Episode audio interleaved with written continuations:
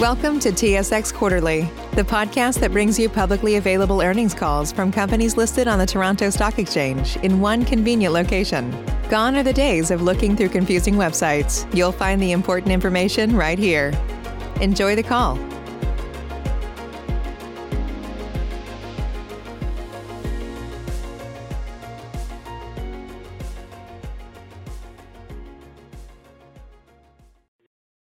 Good morning. Uh, my name is Colin, and I'll be your conference operator today. At this time, I would like to welcome everyone to CWB's Financial Group's uh, Q3 earnings conference call and webcast. All lines have been placed on mute to prevent any background noise. After the speaker's remarks, there will be a question and answer session. If you would like to ask a question during this time, simply press star, then the number one on your telephone keypad. If you would like to withdraw your question, please press star, then the number two. Thank you. Mr. Matt Rudd, you may begin your conference. Thank you, Colin, and good morning, everyone, and welcome to our third quarter 2020 financial results conference call. Uh, my name is Matt Rudd, and I'm the Senior Vice President leading our finance and investor relations teams. I'd like to remind listeners and webcast participants that statements about future events made on this call are forward-looking in nature and based on certain assumptions and analysis made by management. Actual results could differ materially from expectations due to various risks and uncertainties associated with CWB's business. Please refer to our forward-looking statement advisory on slide number 17. The agenda for today's call is on the second slide. Presenting to you today are Chris Fowler, our President and Chief Executive Officer, who will provide an update on the proactive approach we have taken to assist our clients through these challenging times and to continue to execute on our transformational strategy. Carolyn Graham, our Executive Vice President and Chief Financial Officer, will follow up with further detail on our third quarter financial results. We'll then open the lines for the question and answer session before Chris returns to provide his closing remarks. I'll now turn the call over to Chris. Thank you, Matt, and good morning. We delivered solid results this quarter as our teams continue to work diligently to support our clients and prudently and proactively manage through the impact of the COVID-19 pandemic on the Canadian economy and financial markets. We also continue to execute against our strategic priorities on all fronts as we prepare for the opportunities of tomorrow. On June 1st, we closed our strategic acquisition of TE Wealth and Leon Frazer Associates, leading wealth management providers. The transaction is fully aligned with our strategic direction and will enhance our ability to provide a full suite of wealth management services with an extended geographic footprint, supporting our continued growth of strong client relationships across the country. With a significant portion of our new client base in Ontario, these businesses will help us accelerate full-service client growth, as we just opened our full-service branch in Ontario on August 4th. The Mississauga branch in addition to two other branches we relocated this quarter, feature a new client-inspired design with open, adaptable, and collaborative spaces that are tailored to the unique needs of our target business owner clients. This quarter, we delivered a milestone on our digital roadmap, which will support our strategy for continued growth of branch-raised deposits. The launch of a fully digital onboarding for Motive Financial allows clients to open an account virtually and transact immediately. This will be followed by digital onboarding for the remainder of our personal banking clients in the fourth quarter of this year and expand to our business clients next year. We have not slowed on any timelines or progress on our digital transformation roadmap. We believe that the targeted capabilities our digital program delivers will augment full-service client growth across our expanding national footprint. Each of these achievements are key steps on CWB's journey to be a disruptive force in Canadian financial services and deliver breakout growth in the years to come. Turning to slide four, we were reminded by events across North America this summer that highlight the challenges people continue to face in our communities due to systemic racism. At CWB, as part of our core values, we put people first and believe that inclusion has power. So this quarter, we enacted expanded measures and support in the fight against systemic racism. We acknowledge our gaps and our own commitments, and we will tackle it with intention. As public health measures to contain the spread of COVID-19 began to relax this quarter, we continue to provide a safe and healthy environment for our clients and our team members. Our dedicated teams remain in frequent communication with our clients to support them through the reopening of provincial economies, and we have seen significant reductions in payment deferral arrangements. As of this week, 64% of the deferrals we previously granted have returned to full scheduled payments. Under 10% of loan balances currently remain under some form of payment deferral, with over half of those making interest-only payments. New deferral requests have slowed to a nominal amount, and we expect continued success in working with our clients to help them resume normal payments. We have fully triaged our loan book to find the right solutions for our clients and assess evolving risk profiles with a focus on portfolios particularly affected by the current economic challenges. The exposures we continue to pay close attention to include the hotel and restaurant sectors that represent just under 5% of our total loans, the office and retail real estate sector at approximately 4%, and the oil and gas production and oil field service sectors that represent under 1% and 2% respectively. We have insignificant exposure to air travel. Our exposures within these industries remain stable, are well-diversified, and supported by high-quality, resilient borrowers that we have handpicked. We deeply understand their business and the individual exposures. Nevertheless, we continue to carefully monitor them and the entire loan portfolio for signs of weakness and will follow our normal practice to work closely with borrowers experiencing financial hardship. As you can see on slide five, our disciplined strategic execution has built a strong and stable foundation at CWB. We expect our continued focus to transform our business and invest in our digital capabilities, supported by our talented teams, will enhance our differentiated full-service client experience and position us for accelerated growth as the economy stabilizes.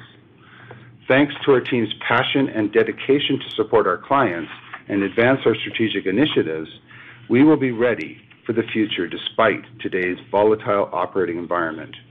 We continue to expect approval to transition to the advanced internal ratings-based approach for regulatory capital and risk management before this fiscal year-end. Utilization of the AIRB approach is expected to result in improved capital ratios that better reflect the strength of our underwriting and balance sheet. The transition to AIRB will also help us compete on a more level playing field against the large Canadian banks and position us to deliver higher growth and profitability with an enhanced view of risk. Achievement of AIRB is a foundational capability for us and will enable us to realize our full potential across Canada.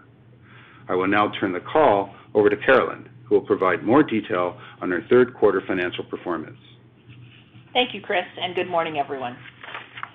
As mentioned, on June 1st, we closed the acquisition of the businesses of TE Wealth and Leon Frazer and Associates. Our financial results this quarter included two months of operations from these businesses, which contributed 6 million to wealth management non-interest income and 8 million to non-interest expenses, which included 2 million of one-time integration and acquisition costs, as well as the amortization of acquisition-related intangible assets. We continue to expect the acquisition to support adjusted EPS share EP, earnings per common share modestly at first, with further accretion beginning in fiscal 2022. The acquisition also increases our contribution of non-interest income to total revenue to approximately 12% for fiscal 2021, with a negative impact on operating leverage in both fiscal 2020 and 2021. As you see on slide six, the impact of market disruption related to the COVID-19 global pandemic on the Canadian economy has put significant downward pressure on our financial results compared to the prior year. Our third quarter common shareholders' net income and earnings per share were lower compared to last year, reflecting an elevated estimated performing loan provision for credit losses due to an adverse shift in forward-looking economic conditions, combined with a reduction in net interest margin reflecting the lower interest rate environment. Our pre-tax, pre-provision income was up 3% compared to the same quarter last year, as 4% revenue growth is partially offset by a 5% increase in adjusted non-interest expenses. We delivered an increase in net interest income as the benefit of 5% loan growth was largely offset by a 20 basis point decline in net interest margin. Our non-interest income was up 37%, primarily due to wealth management fees contributed by the acquisition, along with higher net gains on securities. The increase in non-interest expenses related entirely to the wealth acquisition, as our continued investment in our teams and technology to support overall business growth was fully offset by reduced spending in certain expenses in light of the current operating environment. Excluding the impact of the acquisition, our efficiency ratio was 45.7% this quarter, compared to 46.5% last year, and our operating leverage was positive 1.7%, compared to negative 1.1 last year. We achieved this performance despite the headwinds on revenue, while we maintained targeted spending to support our key strategic priorities, including our transition to AIRB and our digital transformation. Slide seven calculates our encouraging sequential financial performance. Net earnings rebounded strongly from the preceding quarter, primarily due to a lower estimated performing loan provision for credit losses and higher net interest income. Compared to the prior quarter, common shareholders' net income and diluted EPS increased 21 and 20% respectively. Adjusted common shareholders' net income increased 24%, while adjusted EPS was up 23%. Our total revenue increased 6% compared to last quarter, primarily due to 5% higher net interest income, as well as 10% higher non-interest income that reflected increased wealth management fees from the acquisition, partially offset by lower net gains on securities. Our net interest income increased sequentially as a result of 2% loan growth, two additional interest earning days, and a stable net interest margin that I'll discuss in a moment. Non-interest expenses were 7% higher, entirely due to the impact of the acquisition. Excuse me. On a year-to-date basis on slide eight, pre-tax, pre-provision income was up 2%, while our common shareholders' net income and diluted earnings per common share were down 7 and 6% respectively. Adjusted common shareholders' net income and adjusted cash EPS were down 9 and 8% respectively. The year-to-date decline in common shareholders' net income was driven by the same factors I discussed for the quarter's year-over-year comparison. Turning to slide nine, our third quarter net interest margin of 2.40% reflects a full quarter's impact of the consecutive Bank of Canada policy interest rate cuts in March. Third quarter net interest margin declined 20 basis points from one year ago and was unchanged from last quarter.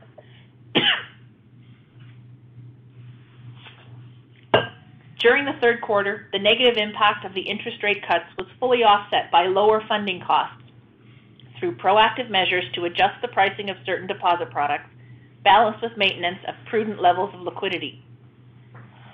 Term deposit rates also trended down in the third quarter, reducing the funding costs of both branch and broker source deposits. We expect our fourth quarter net interest margin will be roughly consistent with the current quarter. That said, our net interest margin is affected by many factors, including further Bank of Canada policy rate changes, competitive deposit pricing factors, changes to the cost competitiveness or accessibility of funding channels, liquidity levels, loan growth, adjustment to loan pricing, and the ability of our clients to recommence contractual payments following the completion of payment deferral periods.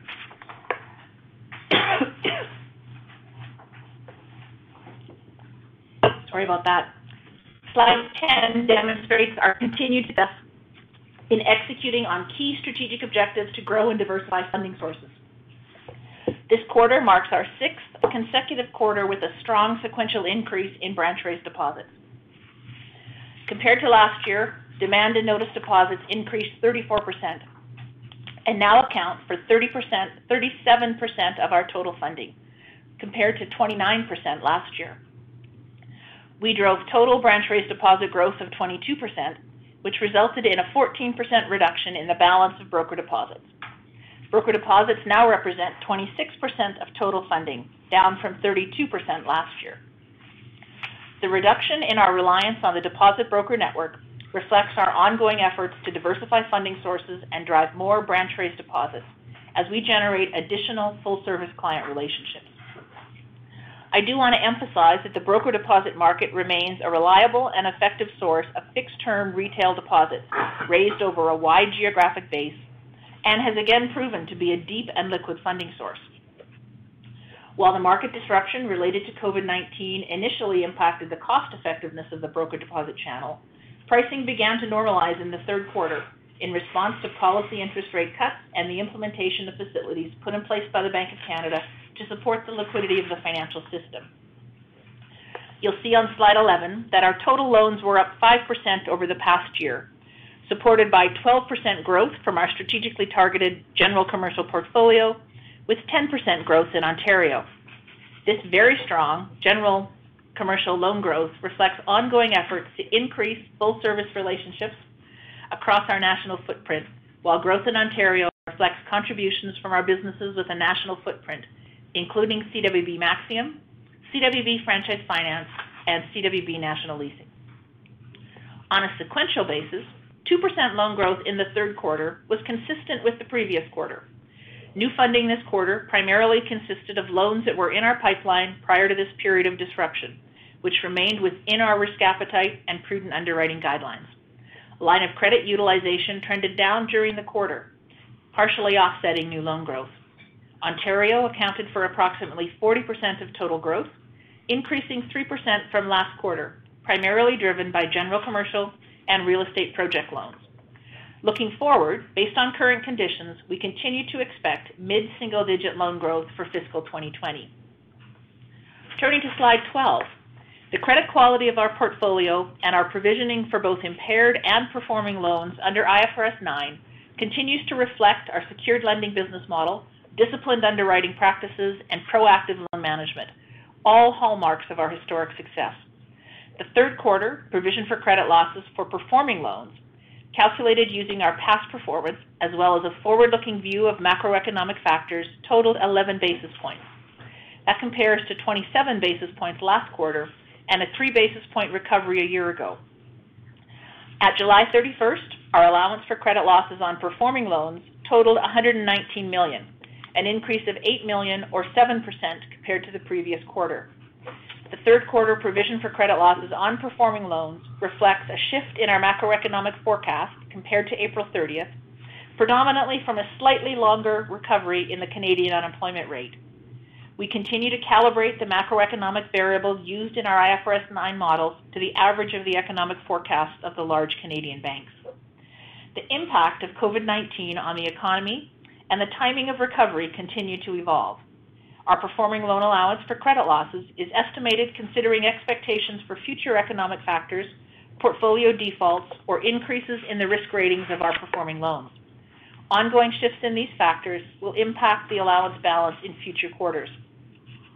The provision for credit losses on impaired loans at 22 basis points as a percentage of average loans remains stable with both the prior quarter and prior year. The next slide shows our current and historical trends of gross impaired loans and write-offs. Gross impaired loans this quarter totaled 283 million, or 95 basis points as a percentage of gross loans, and remained relatively stable compared to 271 million and 93 basis points last quarter. The net increase in impaired loans from last quarter was driven primarily by the downgrade of one well-secured equipment financing borrower, partially offset by resolutions in other portfolios. As you can see, our realized write-offs were low this quarter and have remained low through our history, even through periods of elevated levels of gross impaired loans, with the exception of a unique situation in 2016, where we were prevented by provincial regulators from realizing our security rights in our oil and gas portfolio. While the current economic challenges are unprecedented, our solid credit performance in the past in both healthy and challenged economic times reflects our prudent underwriting and secured credit model. While there remains considerable uncertainty in what lies ahead, we are confident our secured and high-quality credit portfolio provides a solid foundation as we continue to navigate this period of economic volatility. Our strong capital ratios at July 31st appear on slide 14, with the change from last quarter primarily reflecting the 30 basis point investment for the wealth acquisition. calculated using the standardized approach, our common equity Tier 1 ratio was 8.8%. Tier 1 ratio was 10.2, and our total capital ratio was 12.0%. At 8.1%, our Basel III leverage ratio remains very strong. As Chris mentioned, we continue to expect regulatory approval of our formal AIRB application within fiscal 2020. We expect this transition to boost our capital ratios as risk-weighted assets will be calculated using more risk-sensitive models. Yesterday, our board declared a common share dividend of 29 cents per share, consistent with the prior quarter and up 1 cent or 4% from the common share dividend declared one year ago. Given the uncertainty of the economic outlook, we continue to perform multiple stress tests using our AIRB and IFRS 9 tools to simulate the, the impact of a more severe and prolonged period of challenging economic conditions throughout our geographic footprint. Considering the results of these stress tests and the uncertain economic outlook, we remain confident in our ability to deliver positive earnings for shareholders while we maintain financial stability, our current dividend, strong capital ratios, and very low leverage. With that, Colin, let's open the lines for the Q&A. Thank you. Uh, ladies and gentlemen, we will now begin the question and answer session. Uh, should you have a question, please press star followed by the one on your touch-tone phone. You'll hear a three-tone prompt acknowledging your request, and your questions will be polled in the order they are received. Should you wish to decline from the polling process, please press star followed by two. If you're using a speakerphone, uh, please lift the handset before pressing any keys. One moment for your first question.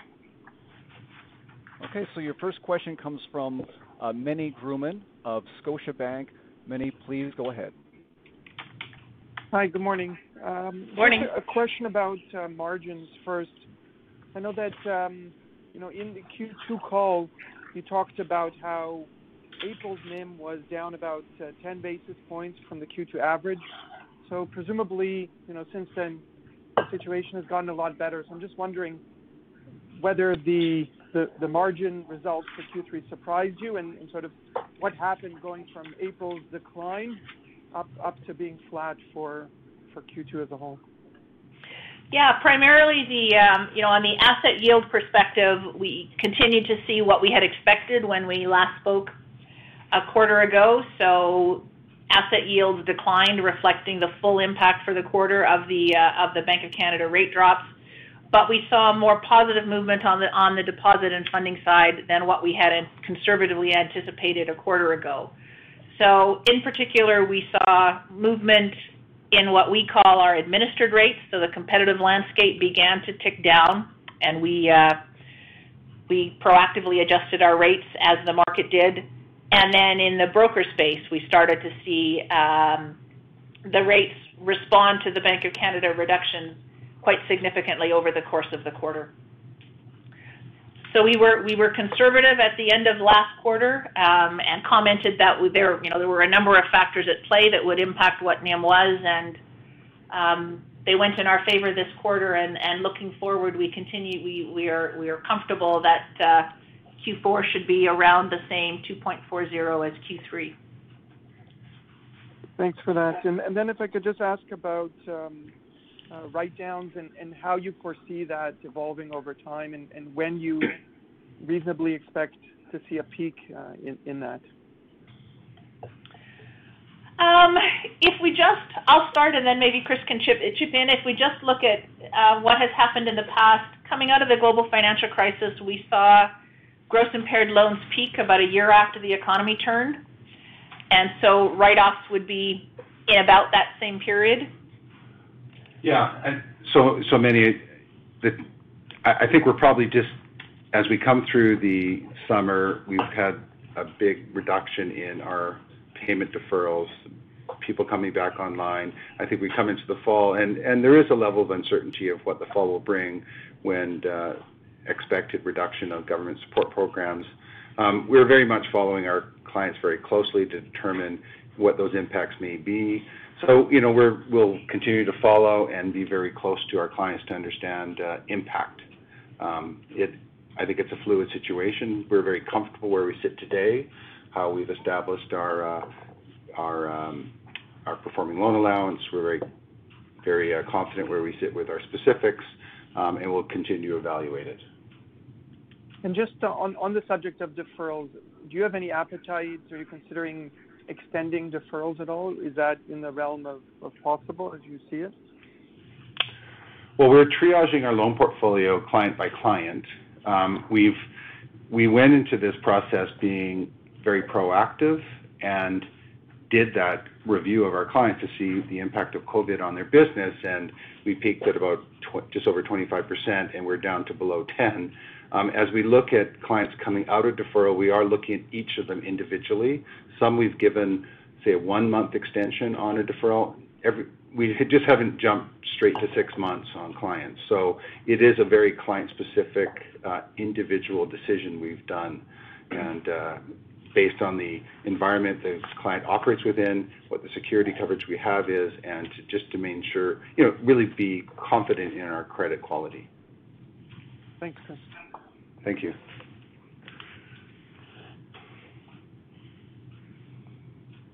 Your next question comes from Sohrab Movahedi. Uh, please go ahead. Hey, thank you. Um, maybe just a quick follow-up, uh, Caroline. You you mentioned that uh, some of your expectations around the funding last quarter proved to be maybe too conservative uh, relative to the administered rates and the broker space.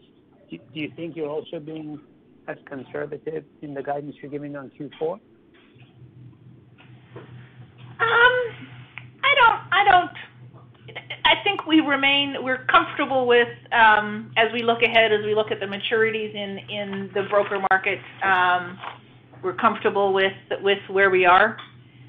Again, there continues to be, you know, uncertainty, perhaps marginally less in the funding space with where things have moved in the last 90 days. But again, um, as Chris mentioned, the fall period, what happens as uh, as schools reopen across the country will sort of show what occurs in the economy. So I'm I'm comfortable that we're we're we're comfortable and confident with that with everything that we see today.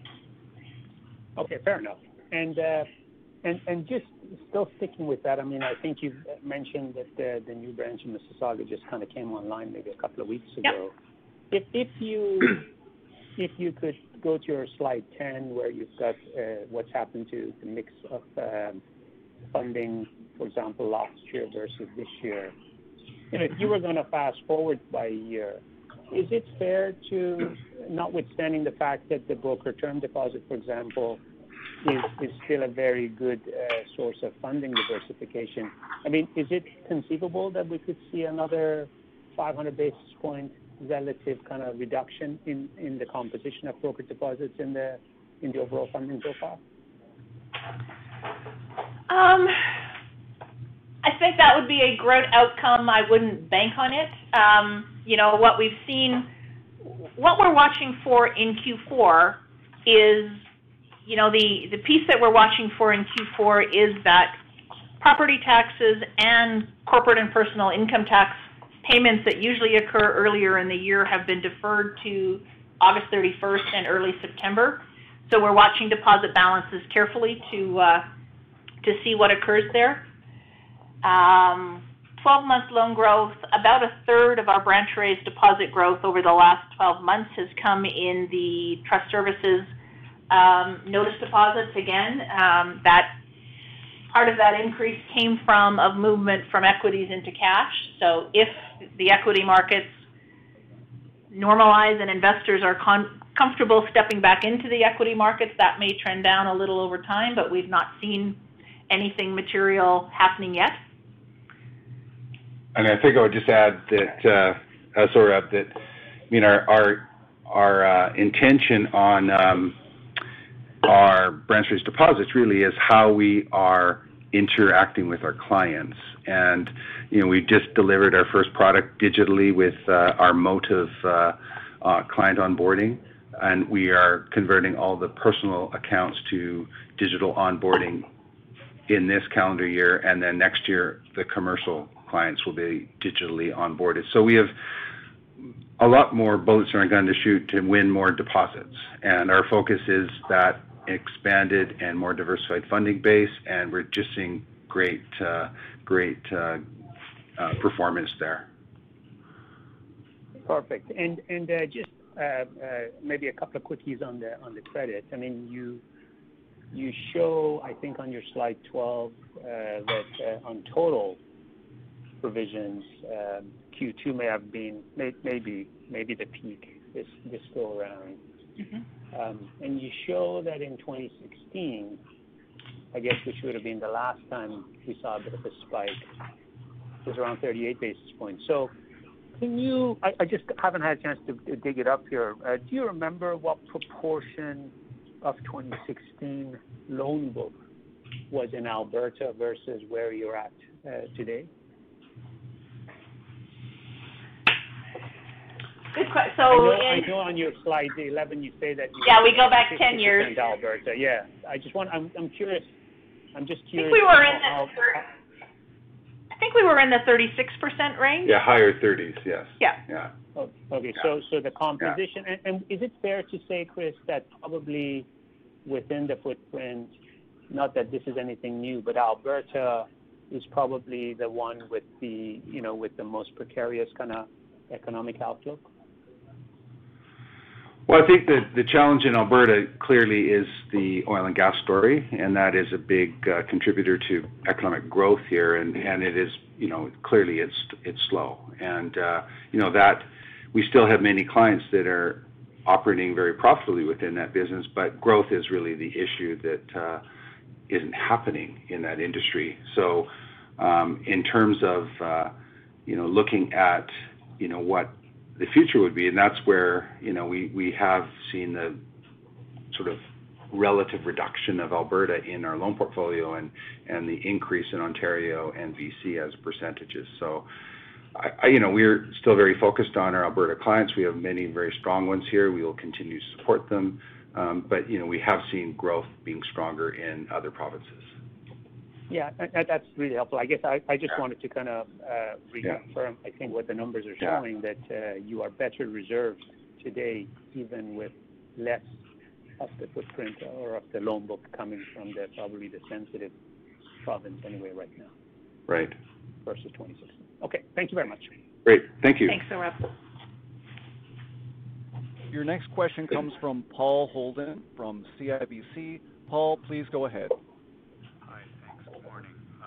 Two questions for you. First is related to those uh, deferred loan payments and the triaging process you've gone through. I'm wondering if you're willing to share more color with us on the triage, i.e., kind of what are the categories you've put those deferred loans into, and kind of what percentage of deferred loans fall into each of those different uh, buckets?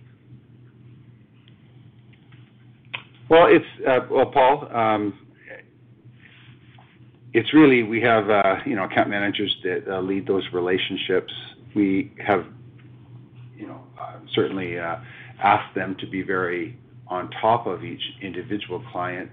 Um, and so we've got our commercial and then our our retail. Um, they've done direct call-outs, so we make sure on the commercial side, we're understanding their financial reporting, their, you know, how that's looking from a revenue perspective for them. So the deferrals are really tied to that. On the on the on the retail side, we also have a team that is making direct calls to our our residential mortgage borrowers, seeing where they sit, understanding what their situations are. Um, so it's it's really a client-by-client approach that we've taken. And uh, as as reported, our our reduction in deferrals is is meaningful. As we kind of look forward, there's still more reductions to come. It's working. Uh, we're positive as the economy has started to reopen that there's uh, um, the results of the deferral, I think, was very timely for our clients in the uh, economic shutdown that occurred. And as we're reopening, we're seeing ability to come back to full payment. Again, there's uncertainty in the future as we look into the fall, but uh, we are maintaining a very close relationship with our clients. Uh, I'll ask a different way, maybe in particular to the business loans that are still on deferral, do you have a sense of what proportion of those would be um, impacted by ongoing shutdowns, i.e., what percentage would be earning revenue and earnings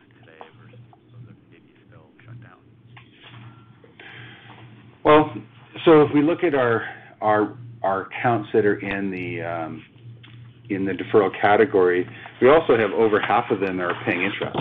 You know, so as much as the uh so as much as we have deferrals still in place, we have gone back to those clients, and they are Uh, maintaining interest payments current, which is uh, certainly very positive, just not making principal payments. And and that as we tie it to revenue. So we've identified, you know, areas that would be more COVID impacted, and we said hotel and restaurant sector, we said the office and retail real estate sector, and separately, the oil and gas, both production and service. Um, on the production side, we have no deferrals in place.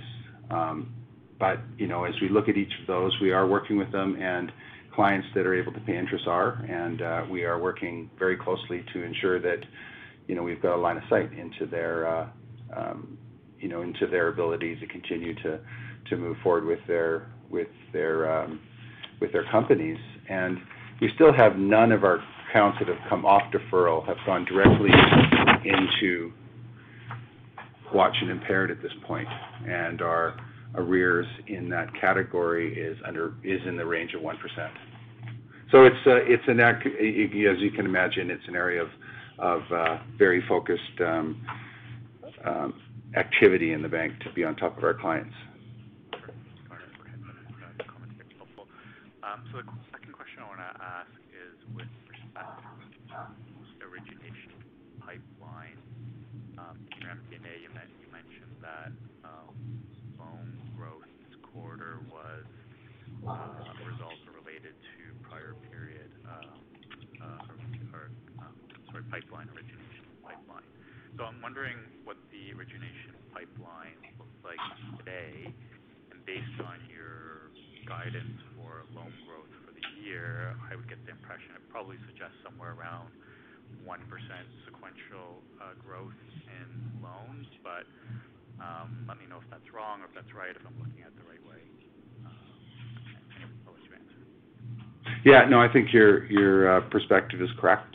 It's a challenging time to be marketing clients. I mean, our focus has been to, you know, ensure that the clients we have today are, um, we're meeting their needs and understanding their financial positions. And and our goal, of course, is with that proactivity, is to create options for companies that aren't feeling that well-served by their bank. So, you know, we're definitely uh, making sure that we're open for business, um, but the right business, you know, very prudently uh, underwritten. Okay. Those are the questions I had. Thank you. Paul. Paul. Your next question comes from Steve Theriault from Eight Capital. Steve, please go ahead. Thanks very much. Um, hey, good morning, everyone. If I could start. Morning. I just want to follow. Morning. Um, I wanna start just following up on something you said, Carolyn, to Sohrab in terms of the delay in property and corporate tax. That's kind of interesting. Do you normally see a seasonality there earlier in the year? Are you kind of alluding to that seasonality could get pushed out into Q4, and maybe we'll see some, you know, a little bit of headwind on deposits as those get paid? Well, property taxes in Western Canada at least are usually due at the end of June.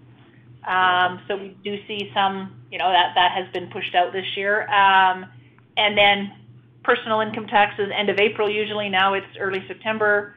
Corporate tax for December year-ends are due. Returns and final payments are due six months after, so the end of June. So we sometimes see at the end of June where there is uh, a shift in deposit balances, and we factor that into our liquidity planning. Um, and we're just not quite sure what the impact will be. We're not quite sure how many um, how many depositors have deferred their payments, if that was, you know, optional payment deferral. So we're just remaining um, with strong liquidity so that we uh, are prepared for what might come. But at this point, we're yeah, we're d w it's again just part of that conservatively watching and thinking about the current environment and what that might mean for our operations as things continue to evolve. Okay, that's helpful. Thanks. And then, um, did I hear you say that the wealth acquisition would negatively impact operating leverage? If I if I heard that right, is that like a short-term thing? Is it a is a statement on mix, or or is it more just the integration charges on a reported basis? Or maybe I misheard there. I'm not sure. So, um, wealth has a different efficiency ratio structure than the core banking. So, you know, overall it will have a small impact. Right now, sort of this quarter, particularly for quarterly operating leverage, we'll see that for the next four quarters until we do a full wrap um, and, and until we have you know the business in the previous quarter and in the future quarter. So we will. That's why we say for fiscal 2020 and 2021, we expect to be reporting the differential with and without wealth in the operating leverage. That makes sense. So it's more just the timing, and it'll it'll roll off in due course. Um, yeah. Okay. Yeah. And then the um, the last one I had was you've got the branch in Ontario freshly opened maybe it's a good opportunity to talk a little bit about how you're going to leverage that over time. And I guess kind of related, you know, you're close to that AIRB approval. Sure sounds like. Uh, are you are you starting to compete for more of that business that would typically be limited to some of your larger competitors, or does that need to wait? Like you've got the models up and running, but does that need to wait for actual approval? Um, and is that, I guess, part of the the whole the rationale and the strategy around the the branch in Ontario? Well, so AIRB is for our whole balance sheet. The Ontario strategy is our diversification into that, you know, obviously very robust market. We're really happy to open it. We've engaged a great team in Mississauga with some, you know, really strong people. We've got the, you know, that on the ground uh, branch is is uh, you know the meaningful opportunity for us is is the full client um, full service client opportunity. And, that's where we see that uh, just moving our franchise into Ontario, um, and it really will um, complement the existing businesses we have there because we can now also look to provide full banking services to to the customers and clients of uh, of uh, Maxium and National Leasing and Franchise Finance. So we see lots of wins for the Ontario branch, and and and the future we you know really see the ability to grow as strong AIRB, I mean, that will help us compete, of course, on at a more level playing field with the big banks in that the denominator in our return on capital will, will be lower, which will then allow us to look at uh, lower risk rated clients and price them very effectively. So, you know, we, we see tremendous opportunities that AIRB provides us from a balance sheet perspective, from an underwriting perspective, from a pricing perspective, from a risk management perspective. You know, every part of our business is touched by it, and it's an opportunity for us to, to you know, just run our bank differently. And uh, you know, we're looking forward to the opportunity to do that. And looking at those lower RWA clients, that's that's something that gets kickstarted sort of in 2021 after the formal approval? Yes. Yes. Yeah. Yeah. yeah. Okay. That's good for me. Thank you. Thanks so much, Steve. Your next question comes from Darko Mihelic of RBC. Darko, please go ahead.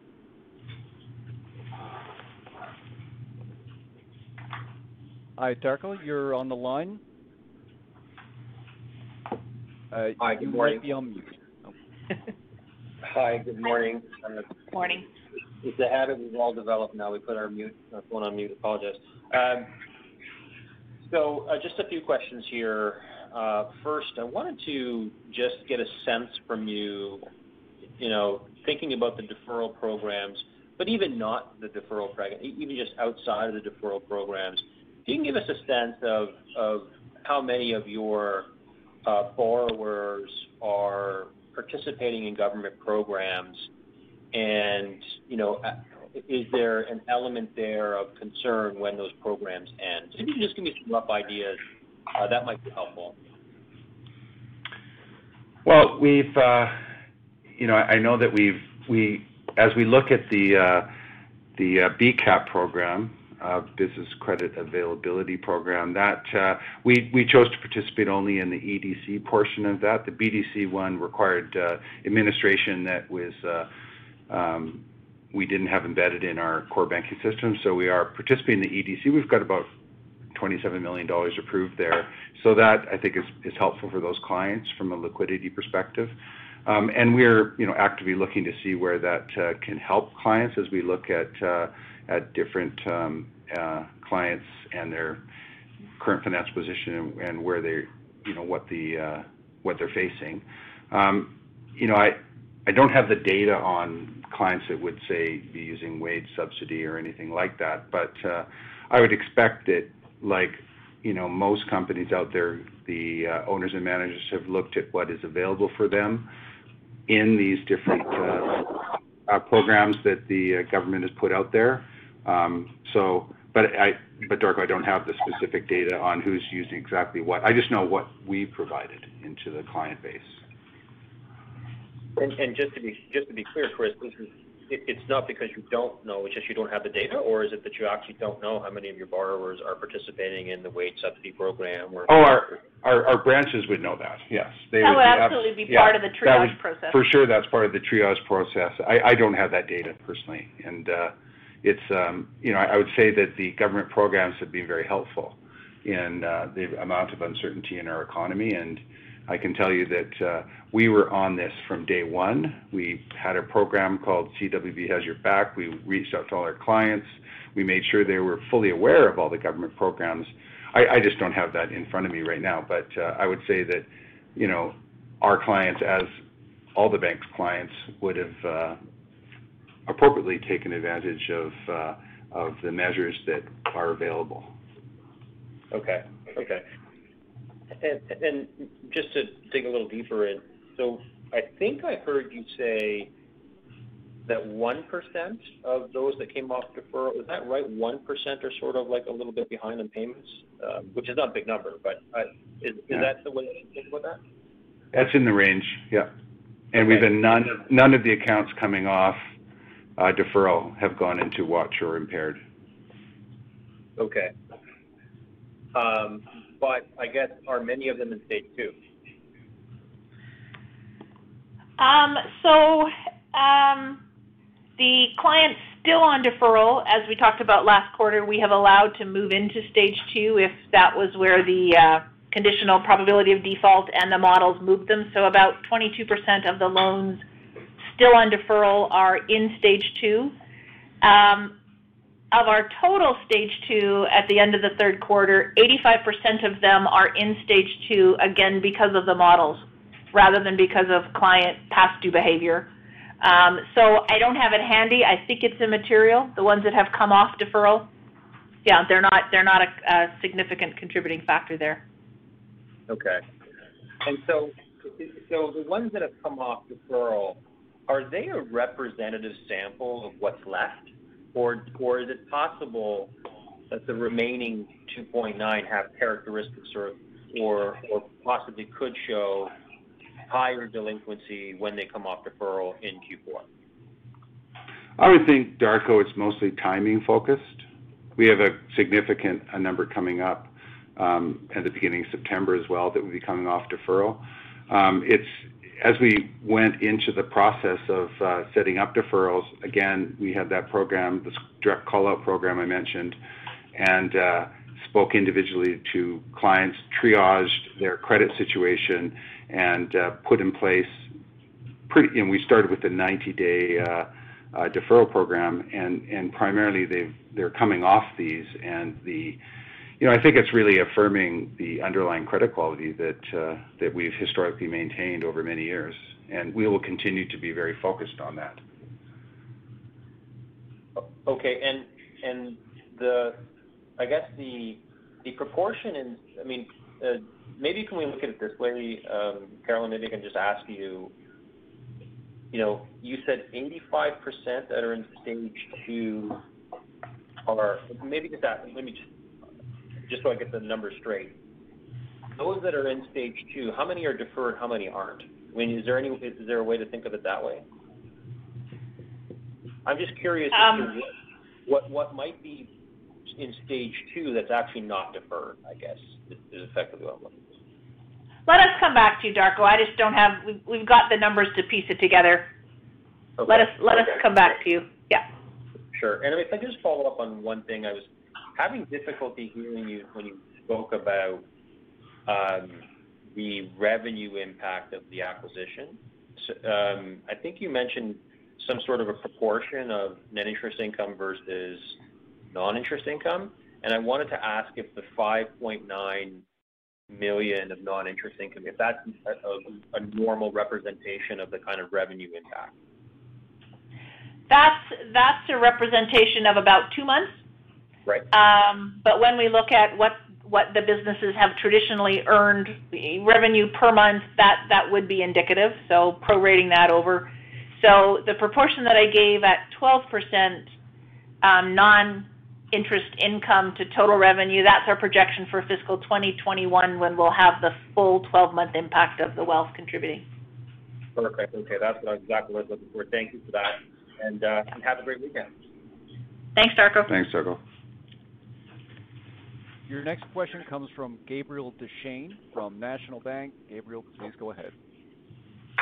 Uh, good morning. Uh, I'll be quick. Uh, Darko uh, asked the questions I wanted to ask. So um, anyway, what I got left here, AIRB transition. Thanks for confirming it's going to happen in uh, Q4, I guess, fiscal 2020. We only got one left. Um, can you remind me of kind of phase in? Uh, we're expecting that three years to phase in the, the capital uplift. Um, we're still, you know, as you can imagine, through the review process, we are actively working with OSFI through this and continue to discuss. Yeah, so it's not something that we're uh, we're talking about publicly at this point. You know, when we when we have approval, we'll have more. We'll we'll share more information. Okay, that's good for me. Thanks. Have a good. Thanks, Gabe. Thanks, Gabe. Your next question comes from Doug Young from Desjardins. Doug, please go ahead. Hi, good morning, and I apologize. I'm going to go back to the deferrals just hopefully um, quickly here. But uh, Chris, it sounds like this you expect this to wind down, call it in the next three months or so. Is that is that a fair statement? Oh yeah, for sure. Yeah, I mean the the um, program is six months, and yeah, so the the total program is six months. So yes, we would be we expect to be wound down in the next quarter. Do you have the LTV for the loans that are in deferral? Well, that would really vary based on the different category they're in. Um, you know, I think when we when we look at each individual client and we determine the triaging of it and determining, you know, how it is we look at uh, a loan deferral. I mean, it comes into what is the, um, you know, kind of that repayment profile. Um, and clearly, when you've got a, strong LTV coming into it, it gives you more latitude in terms of not requiring uh, principal payments. We've got, uh, as I mentioned, we, have about 54% of the deferrals are paying interest. Um, you know, so again, those are just part of the triage, is looking at what your security is and what, um, you know, what your, uh, you know, as you look into the, you know, into a, a three or four or five or six month period, what impact that has on the loan horizon. So we're, we're comfortable with uh, the structures we put in place for the clients that have been granted payment deferrals. I know some of your books that, that are interest and principal payments, like some of them you're about halfway through, so your LTV would be 50 to 60 percent. I mean, I know it's I know there's a broad book and there's many different things that go in here, but it would would that be a reasonable assumption? It's in the 50 to 60 percent range, or is this just not something that we can get to?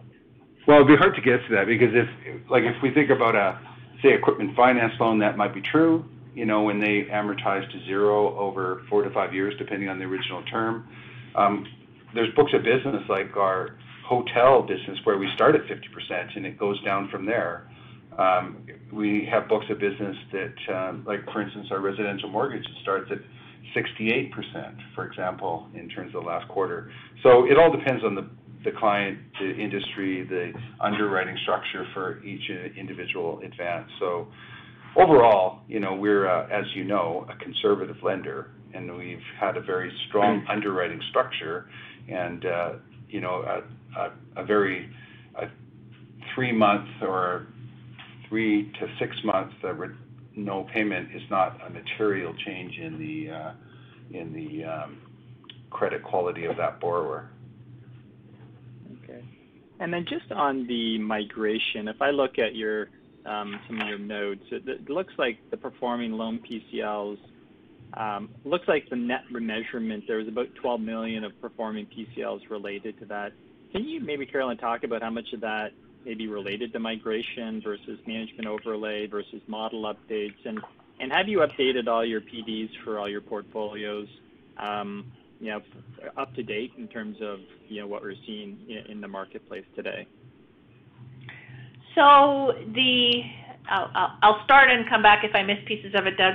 Um, on the PD side, our PDs are for IFRS 9 are updated each quarter with the conditional probabilities of default based on the macroeconomic factors. So they are updated to um, include the most current projections around the macro forecast. Um, there would be some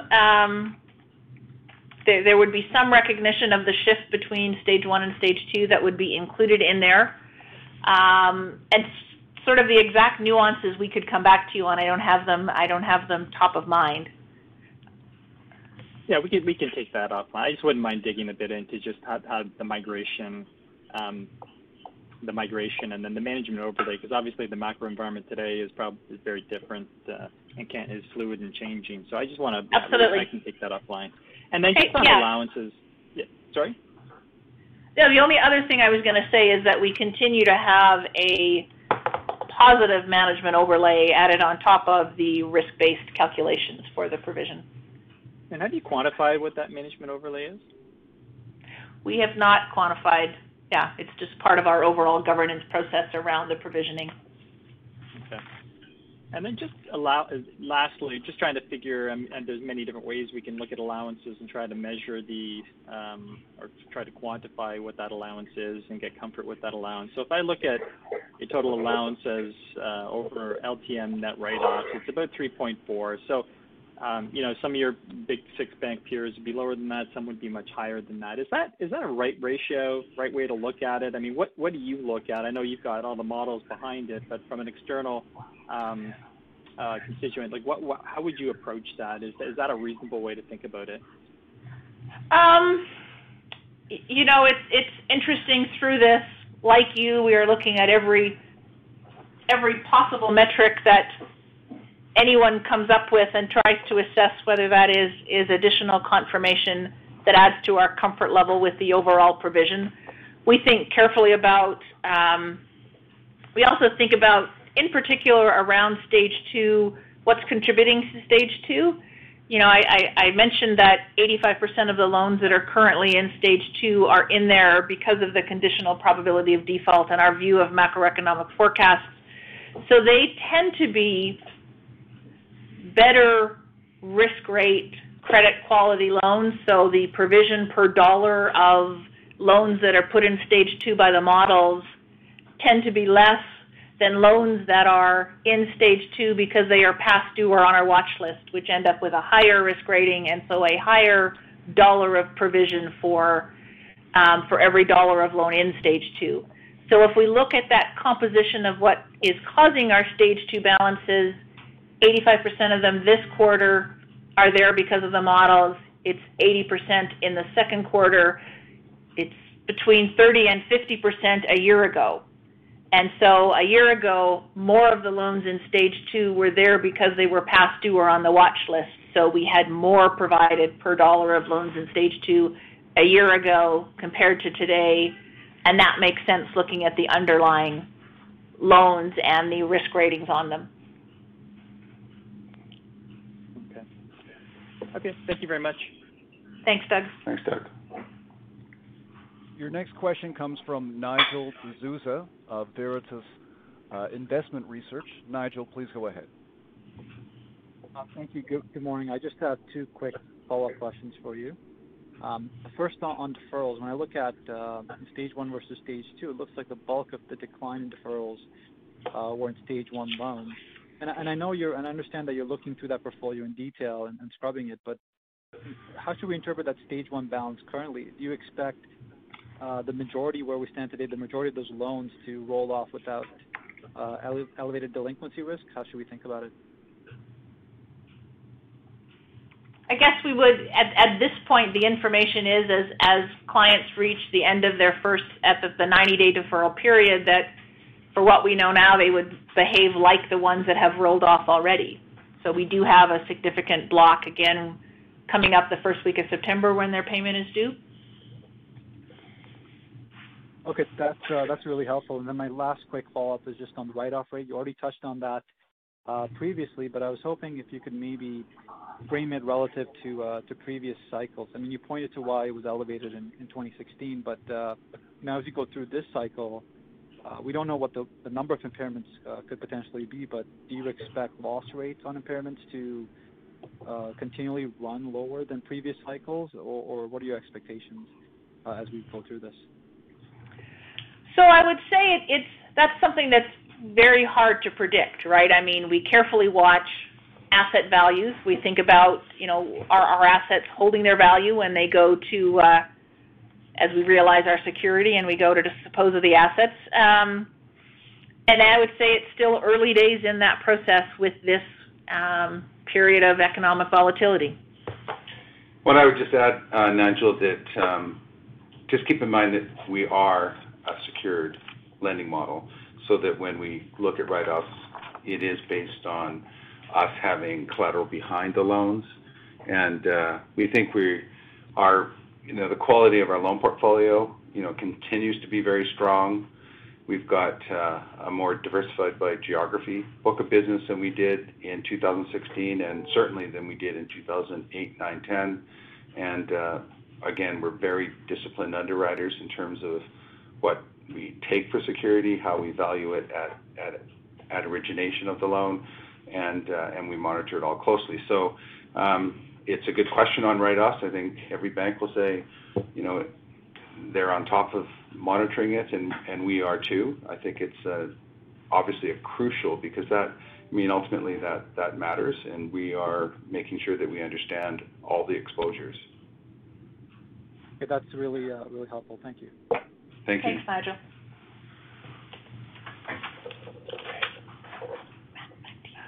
Ladies and gentlemen, as a reminder, should you have a question, please press star followed by one. Yeah. Thanks, Colin. I think uh, that's it for questions. So we'll go ahead and conclude our question and answer period and turn the call back over to Chris for his closing remarks. Thanks, Matt. And thanks everybody for your continued interest in CWB. We continue to navigate the impact of COVID-19 on the economy and execute on our solid plan to transform our bank to increase the value for our people, our clients, and our investors. Our dedicated teams have worked diligently to prepare CWB to transition to the advanced approach for capital and risk management.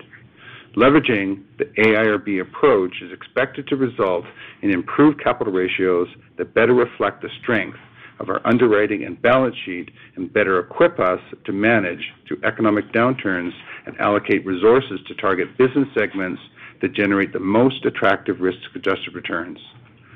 Transition to AIRB will also help us compete on a more level playing field against the large Canadian banks and position us to deliver higher growth and profitability with an enhanced view of risk. We have challenged ourselves to expand our capabilities and materially strengthen and diversify our business. Every year, we have improved our processes and added new tools to expand those capabilities. We have diversified with a significantly expanded presence in Ontario and a broader base of general commercial loans and equipment financing and leasing. We also expanded our funding sources through winning full-service client relationships to deliver very strong growth in our branch-raised deposits. Our AIRB journey to date has provided us better tools and increased capabilities to manage credit, which will further support our reputation as a secured lender with a strong underwriting and loan management reputation. we are prudently and proactively managing our response to the impact of COVID-19 on the economy while ensuring we are well-positioned to capitalize on the tremendous opportunities in front of us. I would like to thank our staff for their passion and dedication.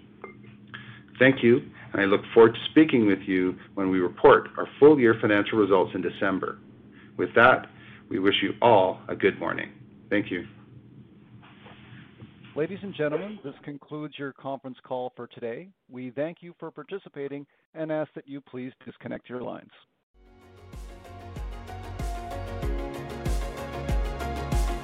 Thank you for listening to TSX Quarterly. If you enjoyed the cast, remember to leave a good rating. And remember, for any additional inquiries, please consult the company's investor relations section on their website. See you next time.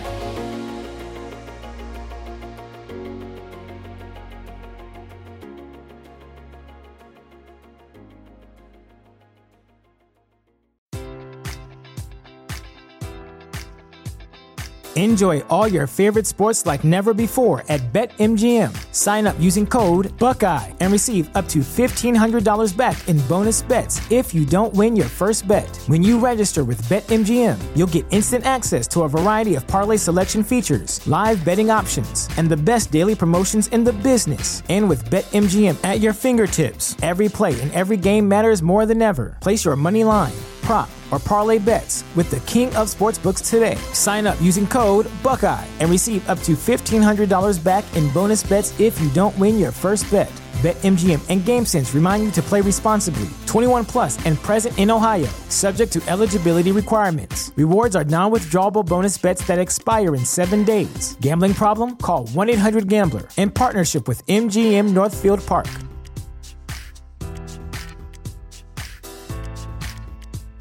Sick of being upsold at gyms?